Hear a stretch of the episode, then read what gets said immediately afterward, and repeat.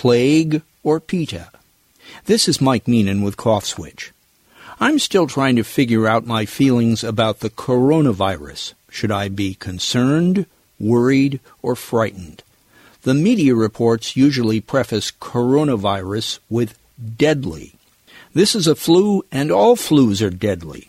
The death rate for this one is still under 3%, but the hard number of those who have died of coronavirus is much higher than that for SARS.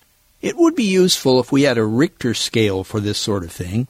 For example, if the Spanish flu of 1918, which killed 50 million people, was a 9, and SARS, let's say, was a 4 or 5, what do we give this new one?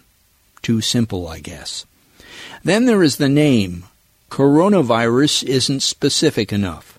We don't use animals anymore. The swine flu was a death sentence for pigs. A geographic name causes travel and commerce issues and even racial profiling and can also be wrong. The Spanish flu did not start in Spain. So now they have neutral designations, and for this one, it's COVID 19. In this country, it's already starting. What do I mean by it?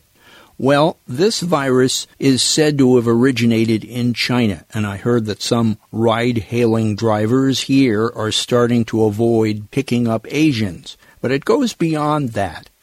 I myself was shopping in a big box store and suddenly had to sneeze. I covered my nose and mouth, but when I looked up, I found a woman glaring at me. Some checkout clerks in that store had masks on. In China, many are wearing masks, and those who don't are socially unacceptable. The masks keep sneezes in and other people's cooties out. The door is wide open to blame, as in, you gave this to me, or you're going to give it to me. There are people who were just in the wrong place at the wrong time and have been trapped on cruise ships or military bases because they might be carrying the disease.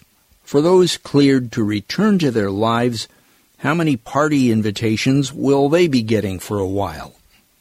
Hopefully, science will answer the technical questions. Genetic researchers are zeroing in on what is common to all viruses and doesn't mutate, which could lead to an all inclusive vaccine someday.